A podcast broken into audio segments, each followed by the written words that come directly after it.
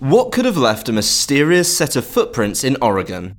I'm Adam from Ripley's.com, and this is your Weird Minute.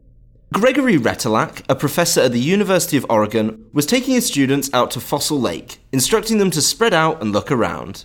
The lake bed holds specimens from the past 646,000 years, including birds, fish, mollusks, camels, and sloths.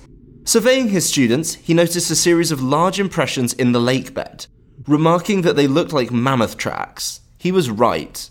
The roughly frisbee sized impressions were covered in just a light layer of dust, but extended for 117 mammoth sized paces. The tracks were left by four adult Columbian mammoths, a juvenile, and an infant 43,000 years ago. While mammoth skeletons have been found in relative abundance, we've never been able to learn much about their behavior, and usually assume they acted similar to elephants, but the tracks reveal something important. Mammoths travelled in family units. For more strange stories, visit ripley's.com, rate the Weird Minute if you haven't already, and tune in tomorrow for another Minute of Odd.